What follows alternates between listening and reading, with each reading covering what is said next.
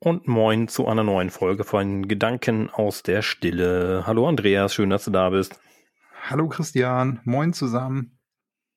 Beim letzten Mal hatte ich es auch mal wieder angekündigt, worüber ich jetzt reden wollte. Und zwar geht es mir jetzt um Lehrende. Wir waren bei Rebellion gewesen.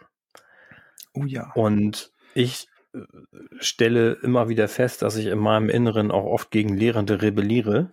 Aber dazu komme ich dann äh, eher so später, weil ich Andreas erstmal, dir muss ich erstmal zustimmen. Natürlich braucht man aber auch Lehrende in seinem Leben, ne? Ja. Also wenn ich keinen Lehrer gehabt hätte, könnte ich jetzt nicht schreiben oder lesen oder rechnen. Ja. Und irgendwo sind ja meine Eltern auch Lehrer von mir, auch immer noch. Ja. Und ich bin ja auch durch meinen Beruf öfter mal in der Position eines Lehrenden. Also gar nicht ja. mit, ich stehe vorne und erkläre Algorithmen oder, oder ähm, Rechtschreibung oder sowas, sondern ich betreue ja Schulklassen und dann erkläre ich den Kindern gerne mal, wie man einen Filzball macht oder wie man mit einem Brennpeter umgeht oder genau. solche Dinge. Ja, genau. Ja. Und stelle dabei immer wieder fest, dass ich dadurch, dass ich selber lehre, dazu lerne. Richtig. Das finde ich halt einen ganz spannenden Prozess. Also immer wenn ich eine neue Sache, eine neue Kompetenz für mich erwerbe, dann habe ich total Lust, da mit Leuten drüber zu reden und denen das zu erzählen und sagen, ey, boah, ich habe das gelesen und da muss man so machen und hin und her. Und wenn es dann mal klappt und das dann auch für andere Leute auch mal interessant ist, das ist ja nur auch leider nicht immer gegeben, dass sich alle Leute, die ich damit vorlaber, was ich mir gerade durchgelesen habe, dass sie das dann gut finden. Aber wenn die mir dann zuhören, dann ähm, stelle ich fest, dass ich dadurch, dass ich es erkläre, entweder darauf stoße, dass ich irgendwas noch nicht verstanden habe oder mir dadurch erst Sachen klar werden. Und das finde ich einen ganz spannenden Prozess, weil wenn man mal aufs Schulsystem guckt, so wie wir es beide, wir beide es erlebt haben, also in unser beider Fall ja auch schon vor, vor vielen Jahrzehnten, und nach dem, was ich, also deswegen ja, habe ich, Entschuldigung, das war die Blutgrätsche, die ich in der letzten Folge genau. versprochen habe. Nein, das war ich später. ja, ja, wie immer. Ähm, äh, nein, dass wenn ich mit mit Lehrkräften spreche, die bei mir zu meiner Arbeit auf meinen Jugendhof kommen, das Schulsystem, wie es funktioniert, mit dem, also mit der reinen Lehre, mit dem wir bringen Kindern was bei, da hat sich in den letzten 40 Jahren echt nicht viel getan. Mhm. Also die Prügelstrafe ist ja vor meinen Zeiten noch abgeschafft worden, da bin ich ja auch ganz dankbar für. Mhm. Aber ich habe, also ich habe so ein bisschen das Gefühl, und da provoziere ich jetzt vielleicht, aber das war so die letzte Revolution im Schulsystem, die irgendwie da war. Und jetzt wird immer nur noch reagiert auf, auf ähm, ja, im Endeffekt vielleicht Geldfragen, äh, und, und den, den, den Ruf nach Betreuung von, von den Kindern. Ne? Aber ähm, das ist noch ein ganz anderes Thema, was vielleicht auch gar nicht in unseren Podcast gehört. Aber auf jeden das Fall. mag wohl sein, das dass da ein bisschen was im Ungleichgewicht ist, ja. Ja, ich, viele haben diesen Eindruck. Ja. Also auch Leute, die dort arbeiten. Und zwar auch, ich glaube, ein großer, großer Teil der Menschen, ja. die da arbeiten. Und ich glaube, die Hürde, dann dieses Wissen an die Kinder weiterzugeben, die ist schon gar nicht so klein. Und das verleitet die Lehrenden, glaube ich, nach meinem Empfinden kann es diese Lehrenden, Lehrenden dazu verleiten, auch äh, in einer, die sind ja in einer Machtposition, aber diese Machtposition auszunutzen, beziehungsweise zu benutzen, um eben einen von, von oben aufgemachten Druck, also du musst deinen Lehrplan durchkriegen, durchzuprügeln. Und dann sind, sind da eben paar Viertklässler, diese Kinder sind halt, ja, man sollte mal, ich weiß, wie alt die dann sind, die sind, glaube ich, so 10, 11. Mhm. Das ist wirklich noch nicht alt. Und dann ist er ein erwachsener Mensch und hat eine Autoritätsperson, äh, Autoritätsstellung und hat so einen gewaltigen Einfluss auf diese Kinder durch diese Machtposition. Und er reagiert ja auch nur auf den Druck von oben, um nochmal wieder auf dieses Reagieren und Agieren zu kommen oder hat wenig Raum zu agieren. Mhm. Und das kostet da, glaube ich, ganz schön viel Kraft. Das bedeutet, dass da die, die Umstände den, den Lehrenden das da auch nicht immer leicht machen. Und daraus resultiert dann bei mir, also durch, durch diese Schulzeit, ich hatte halt nicht nur ätzende Lehrer, ne? Ich hatte auch tolle mhm. Lehrer, Ich hatte einen Haufen durchschnittliche Lehrer und da be ich beurteile jetzt gerade nicht mal deren Fähigkeit zu lehren, sondern einfach den menschlichen Umgang. Und ich hatte halt auch echt so ein paar Arschlöcher. Mhm. Aber das haben halt alle. Aber da äh, resultiert dann, glaube ich, auch schnell so eine Rebellion eben gegen sowas, gegen so Autorität äh, dagegen. Ja. Und ich finde, das ist schon schwierig genug, alles im grob, ja, im grobstofflichen Bereich, im akademischen Bereich, im, also im, im, im Schulkontext. Und wenn wir jetzt den Bogen mal zurück zur Stille schlagen und wir mal nur ganz allgemein sagen, Lehrende im Bereich der Stille, finde ich, wird, also dann wird es für mich ganz schnell oder, oder da, da schlägt mein innerer Rebell ganz schnell zu. Und lehnt, und lehnt sich auf, weil ich ganz lange Pausen zwischen meinen Worten mache und dabei nämlich überlege, nein, ich finde da, was das hast du schon gesagt, du bist ja zu Lehrern gegangen, hast du die gesucht und nicht immer bei allen geblieben. Und dir ging es mhm. immer um, um Authentizität ja. und vor allem um äh, die Freiwilligkeit und das Vorleben. Ja. ja. Und ich habe durchaus den Eindruck, gerade wenn man eben auf unser aller großer YouTube irgendwie auch mal guckt, da gibt es ganz viele Menschen, die sich zu Lehrenden aufschwingen und dabei nicht authentisch sind. Und mir ist es ganz wichtig, und jetzt schlage ich nochmal wieder so ein bisschen, wenn du einhaken möchtest, heb einfach die Hand. Mhm. äh, äh ich muss aber kurz noch den Bogen kurz zurückschlagen mhm. zu meiner jetzigen Arbeit. Denn das hat ganz viel mit dem zu tun, was ich jetzt sagen möchte. Mir geht es eben wenn ich damit mit Kindern umgehe, um Augenhöhe. Also es geht auch von Erwachsenem mhm. zu einem Kind und damit nehme ich die als Person ernst, denn das sind ja nichts anderes, das sind ja Personen, die sind ein bisschen verletzlicher als Erwachsene. Aber ich will die auf Augenhöhe behandeln und das erwarte ich aber von meinen Lehrenden auch. Mhm. Ansonsten fühle ich mich nicht ernst genommen als der Mensch, der ich bin, denn wir alle sind gleichwertig und ich fühle mich nicht mehr gleichwertig, wenn da jemand steht und so tut, das sage ich jetzt mit Absicht so provokant, als hätte sie oder er die Weisheit mit Löffeln gefressen. So. Das ist ja. jetzt so diese, ne, das ist diese Rebellenaussage. Da, wo die Fäuste genau. vors Gesicht gehalten werden und sagen, ah, ne, ganz so krass ist es dann vielleicht nicht, aber so, ja. Hast du da gerade äh, was zu sagen? Ich kann sonst weiterreden. Ähm, ja, ich, ich kann da mal äh, vielleicht einhaken. Das ist, das ist ja auch wieder mal irgendwie ein großes Thema so. Und ähm, ja. wenn wir unserer ja vielleicht Grundlinie oder Basis so ein bisschen äh, folgen, dann ähm, geht halt darum, dass, ähm, dass wir uns entwickeln ähm, auf dieser hier auf dem Planeten Erde, Erde auf dieser menschlichen Basis und ähm, dafür benötigen wir dann halt ähm, auch mal ähm, die, die Lehrenden, was im Prinzip erstmal nichts anderes bedeutet als ähm, das sind die, die da schon Erfahrungswerte haben in dem, was sie, was sie tun und lehren. Das ist eigentlich ähm, eine, eine ganz gute Definition, weil ähm, der, der, ja, in Anführungszeichen gute Lehrer, der hat dann wirklich mal nicht nur Ahnung von dem, was er tut und was er lehrt, sondern er kann dir das halt auch vorleben. Mhm.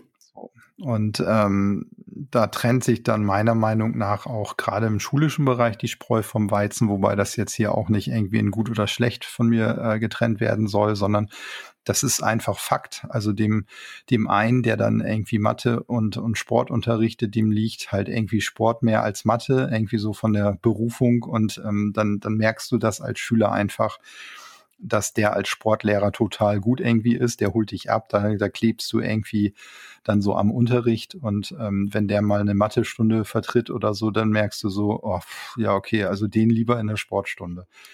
Mhm. Das hängt damit zusammen, wie wir uns, wie wir lernen und wie wir uns entwickeln. Und ähm, es gehört halt immer sehr viel ähm, mehr auch an Anatomie dazu. Äh, nicht nur zu lehren, sondern auch zuzuhören. Und auf diesen, ich nenne es mal feineren und schlaueren Ebenen wird viel mehr Information getauscht, als, als was wir uns so im Alltag eigentlich verbal und so vorstellen.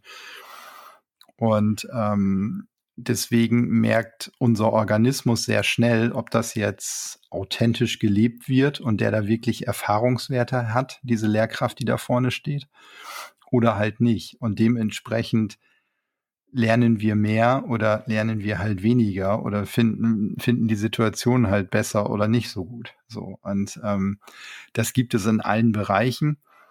Und du hattest jetzt zuletzt diesen Bereich der, der Stille angesprochen. Da kommt genau dieses Prinzip meines Erachtens ähm, sehr zum Vorschein. Also, ähm, ne, das sind so immer diese, wir, wir lernen und wir haben so mehrere Bewusstseinsebenen, um im Prinzip zu lernen. Das ist dieses Beispiel von Wasser, was ich schon zwei, dreimal gebracht habe. Ne? Du kannst alles über Wasser lernen, also in Büchern etc., aus dem Unterricht. Ne? Dann die nächste Ebene ist, du kannst alles mit Wasser machen. Und dann wieder die nächste Ebene, Bewusstseinsebene ist, du kannst Wasser sein, also das vollumfänglich verstehen. Ja. Und ähm, wenn du in der Stille oder wenn du ich, ich drücke das ja noch anders aus. Ich habe das kraniosakrale Begleitung genannt, weil ich in die Stille mit rein begleite. Also ich, ich gehe, gehe vielleicht voran oder ich gehe an eurer Seite und ich gebe euch Anhaltspunkte, auf was man achten kann, wie man es machen kann. Ich gehe da mit rein und ich gehe da auch wieder mit raus und ihr könnt das dann von mir abgucken. So, also da, da lernt und lehrt noch viel mehr auf beiden Seiten. Und ähm, ich könnte es nicht machen, würde ich das nicht leben. Also dann, dann wäre das nicht so gut nachvollziehbar. Dann könnte man da nicht so viel mit erleben mit diesem Unterricht. Und gerade in dieser Stille ist es für mich schlichtweg unmöglich, anders zu lehren. Weil, also wir beschäftigen uns mit Stille. Ich kann da irgendwie keine Form mhm. vorgeben. Mhm. ich kann auch nicht genau sagen, hier, du musst das so machen, du musst das so machen. Ich kann es nur vorleben in dem Moment. Aber das klappt und das klappt auch sehr gut. Und ähm, das bringt für mich immer so dieses Ursprüngliche von Lehren und Lernen irgendwie so wieder mal zum Vorschein, also im Bereich der Stille. Ähm, und das kann man jetzt natürlich auch auf ganz viele verschiedene Bereiche, auch in der Schule, ähm, ja, ummünzen. Ja. Und auf, an, noch ein ganz kurzer Schlusssatz für mich ja. jetzt von diesem Blog. Ähm, und es ist einfach so gedacht, also es ist ein Prinzip, dass wir hier auf der Erde ähm, lernen und lehren. Das heißt, das ist einmal unsere natürliche Entwicklung, die so in Stufen vielleicht durchgeht. Und ähm, auf der anderen Seite wenn wir nur uns selber folgen würden, würden wir halt auch nichts dazu lernen, sondern wir müssen, wir können, wir dürfen zu den Menschen gucken, die in ihrem Bereich vorangegangen sind, schon was verstanden haben und da vielleicht für uns dann situativ besonders gut sind. So habe ich das ja. halt gehalten, ja. Ja, ja, das, das klingt sehr schlüssig. Das, ähm, da kann ich auch voll mitgehen. Und wir, also als Beispiel, wir beide machen einen Podcast zusammen, wir unterhalten uns sehr gerne und ich möchte weiter äh, von dir ausgebildet werden. Das bedeutet, für mich bist du gerade ein guter Lehrer, ne? dass äh, auch wenn ich vorhin die Stille angesprochen habe, dass das da in dem Bereich es schnell schwierig wird. Für mich persönlich bist du jetzt niemand, der schwierig ist. Also du bist für mich ein gutes Beispiel für einen in dem Fall guten passenden Lehrer, weil ich mich von dir auf Augenhöhe behandelt fühlt, fühle. Und wenn es um reine Fakten geht, ja, bitte. Ähm, wenn es um reine, reine Faktenvermittlung geht, natürlich so. Also warum, warum, da muss ich nicht auf Augenhöhe behandelt werden. Da kann mir jemand einfach mal sagen, hey, eins plus eins ist halt zwei. Da habe ich gar keinen Schmerz mit, ne? Ja. Das ist kein Problem. Das Problem, ich habe das mit der Stille halt gesagt, um es ein bisschen allgemeiner zu halten, aber wenn wir jetzt mal auf so Lebensbereiche gehen, also gerade sowas wie Lebensberatung und dann, wenn sich Leute zu sowas wie Gurus aufschwingen wollen, mhm. finde ich, da kommen wir ganz schnell in so einen gefährlichen Bereich. Ja, ich glaube äh, gefährlich, ähm, weil das einfach ähm, missbraucht wurde und abgenutzt ist. Also der, der Begriff ja. Guru kommt ja, glaube ich, aus dem Indischen oder aus dem Sanskrit sogar und äh, bedeutet, glaube ich, boah, nichts anderes als, äh, ich meine, derjenige, der dir das Licht zeigt. Also mhm. ursprünglich ja. ist im Prinzip äh, ne, jemand, äh, der da schon ist, der kann halt sagen, hey, guck mal, mach das mal so und guck mal in die Richtung. So, dann funktioniert das bei dir halt auch. So, nichts anderes ist damit gemeint. Dass das ja. natürlich dann halt auch wieder irgendwie missbraucht wurde, wie alles andere auch. Ne? Da, davon zehren wir, glaube ich, auch noch. Genau, das, das, das färbt diesen Begriff Guru so ein bisschen ein. Ich will auch den Begriff an sich jetzt gar nicht äh, so, so negativ darstellen. Ähm, ich, äh, kurzer Flashback zu einer Folge, von ein paar Folgen habe ich ja von diesem Film erzählt. Da habe ich immer genau. von den genau. Yogis erzählt, ne? Ich meinte genau, aber Gurus ja. in dem Fall. ja, ähm, ja. Es ging um Find Your Inner Guru war die Sache. Der ja, hat sich halt als Guru verkauft, dieser äh, Schri äh, äh, Vikram Gandhi hieß er, genau. Ähm, wo, es wird gefährlich, äh, finde ich, aber also nicht nur, weil es missbraucht wird, sondern es wird eben auch schnell, für diesen Lehrenden kann es auch sehr schnell gefährlich werden. Denn mhm, ja. ich finde ja, in den meisten Fällen sind diese Lehrenden eben auch in Anführungszeichen, in ganz großen Anführungszeichen, nur Menschen. Ja. Und ein Mensch hat ein Ego. Ja, genau. Und wenn ich es geschafft habe, ein paar Personen zu helfen, aus einer vielleicht schwierigen Situation, also ein, meistens sind es ja so Sachen wie Depression oder Trauer oder solche Dinge, die einen wirklich emotional tief berühren und dann kommen Menschen zu einem und ich bin befähigt, irgendwie denen aus dieser, aus dieser Situation zu helfen, dann sind diese Menschen natürlich sehr, sehr dankbar. Und das spricht bei mir, wenn ich jetzt mal in dieser Rolle des vermeintlichen Gurus jetzt, jetzt bin, dann spricht es mein Ego natürlich auch ganz doll, ganz doll an. Und dieses Ego stellt mir ganz schnell ganz viele, ganz, ganz viele Beine, glaube ich. Und schon bin ich irgendwann in der Position, wo ich selbst glaube, dass das, was ich sage, die Ultima Ratio ist. Und da fängt mein Problem nämlich an. Also wenn mir jemand,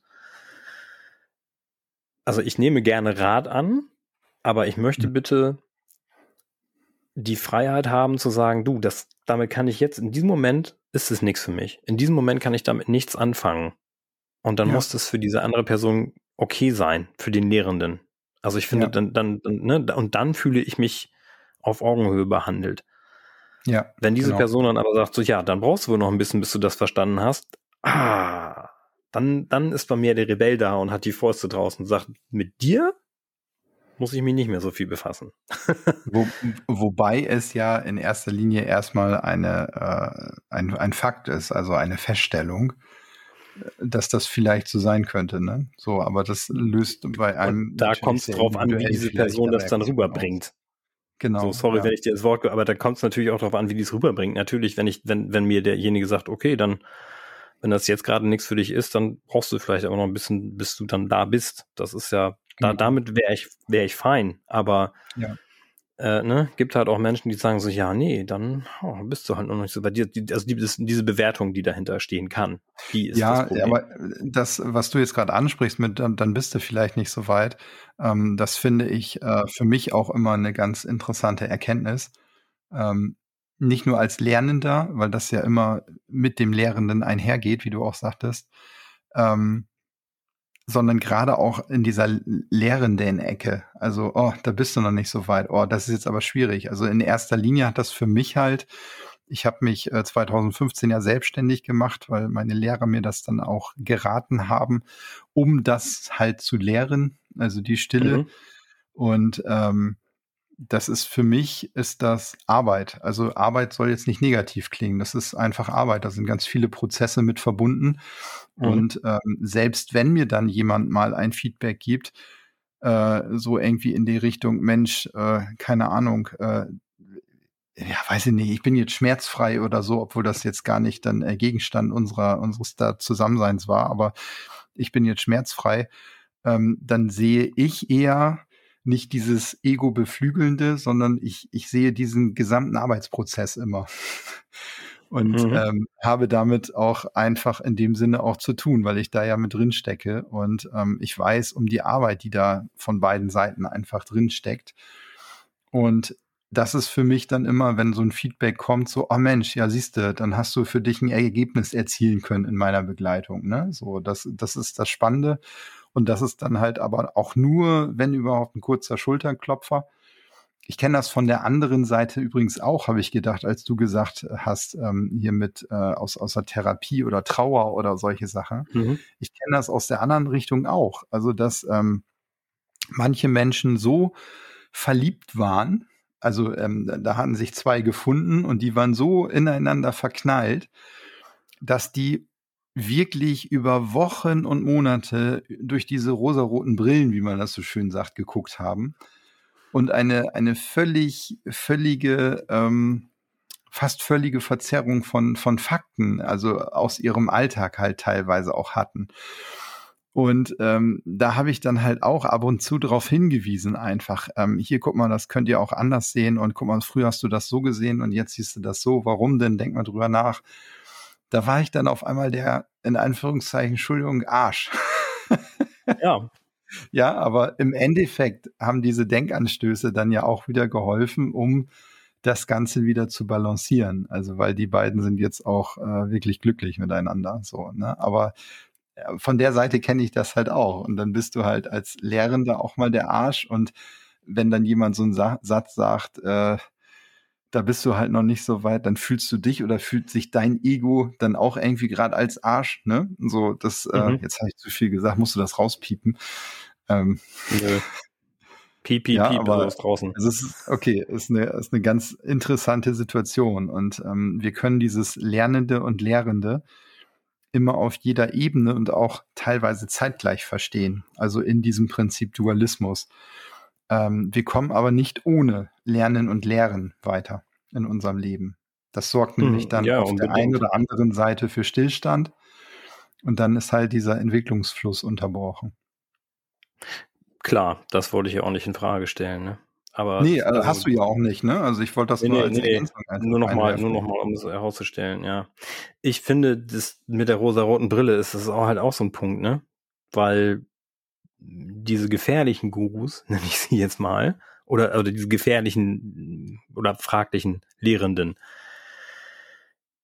die rufen bei manchen Leuten dann eben sowas hervor wie eine rosarote Brille. Die haben dann, oh Gott, ich habe endlich das Lebensprinzip verstanden. Ich muss mir nur sagen, dass alles gut ist und dann ist alles gut und dann wird das auch noch bekräftigt. Also natürlich, wir haben über die Kraft der Gedanken gesprochen und wenn wir den negativen Gedanken ähm, Energie geben, dann bleiben die auch negativ und wachsen. Aber wenn wir da eine Gegenreaktion machen, dann beißt uns das irgendwann auch in den Hintern. Ich finde, es muss eine Balance sein und ähm, ja. dieses da, ja, es driftet gerade ein bisschen ab fast, aber ähm, ich glaube, dass dahinter dieser, diese, diese, diese Förderung der rosaroten Brille, die ich dann bei den Lernenden schwierig finde, kann dann von den schwierigen Lehrenden ausgehen als ja weitere Versicherung, dass diese Menschen mir auch weiter dankbar sind und dass die immer noch bei mir bleiben und dass dann das Ego so groß ist.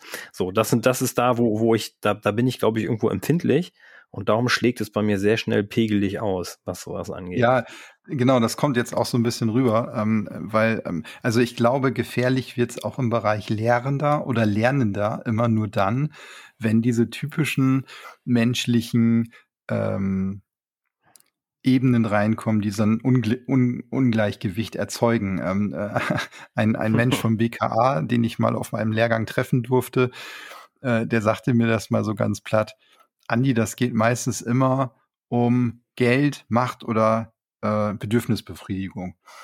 So, und ja. ne, dadurch kommen wir ins Ungleichgewicht. So, und dann wird es ja. vielleicht auch gefährlich. Aber wenn wir, solange wir auf der Seite bleiben, ähm, authentisch zu lernen, also uns auch Zeit zugestehen, vielleicht das erstmal sacken zu lassen, aber auch authentisch zu lehren. Also ich stelle mich jetzt nicht nur da vorne an die Tafel, weil ich es gut finde, sondern weil ich das auch lebe. Also ich habe da einen tief, mehr, mehr Tiefgang einfach als vielleicht andere, weil ich da schon mehr gemacht habe. Mhm. Dann wird, glaube ich, im Lernen und Lehren, da wird einfach ein Schuh draus. Das wird genau. in der Stille das sehr deutlich, aber wenn wir das in andere Alltagsbereiche, zum Beispiel in die Schule übertragen würden wieder, dann würden wir, glaube ich, einiges vielleicht optimieren können, jetzt schon. Müssten uns ein bisschen vielleicht umstellen, aber würden, glaube ich, auch Erfolg einfach haben, weil gerade diese Authentizität bei Kindern auch ankommt. Genau, da brauchst du halt die Leute, die Authentizität, gibt's das Wort, äh, lehren wollen und ja. können. Aber ja, ja, was ich kurz noch sagen wollte, natürlich muss ich als Lernender auch mein Ego im Check halten. Ne? Also ich muss gerade ja. bei ich mit meiner Rebellion muss halt auch gucken, wo kommt das her. Ne? Also ist es jetzt äh, mein kleines empfindliches Ego, dass es gerade nicht diese Kritik ab kann, die da jetzt von dem dem Lehrenden kommt und ich verstehe das falsch. Ne? Also genau der Lehrende stellt gerade einfach erstmal nur einen Fakt dar, wie, okay, du bist noch nicht an der Stelle und ich äh, fasse, fasse das aber auf als ein, äh, du bist noch, noch nicht an der Stelle, Christian, du bist noch nicht so weit, da hättest du dich mehr anstrengen müssen. Da steht ja dann dahinter, was das Ego daraus dann interpretiert. Ne? Ja, das Ego ist, glaube ich, auch ein Riesenthema. Aufgrund von Erfahrungswerten. Ja, Ego ja. wäre vielleicht auch eine Podcast-Folge. Eine? Fragezeichen. Eine, ohne das definieren zu wollen oder zu können, aber ähm, ja, wie man ja, vielleicht ja, damit umgehen kann. So, und das wäre vielleicht. Ähm, wäre auch mal was wert, ne? Ja. Können wir ja mal drüber nachdenken. Vielleicht kommt es genau. dann schon beim nächsten Mal. Jawohl. Wir haben alle Zeit, die wir bei den letzten Folgen eingespart haben, heute raufgepackt. Macht nichts. Ich äh, würde sagen, wir machen für heute Schluss. Ja. Und genießen noch ein bisschen draußen das Wetter, wobei hier gerade so eine graue Wolkenwand hochkommt, aber da ist trotzdem noch Sonne vor. Genau. Und ich wünsche euch allen und auch dir, lieber Andreas, einen schönen, eine schöne Restwoche und wir sehen uns in der nächsten Woche. Ja, gleichfalls, genau. Lasst die Sonne rein. Bis später.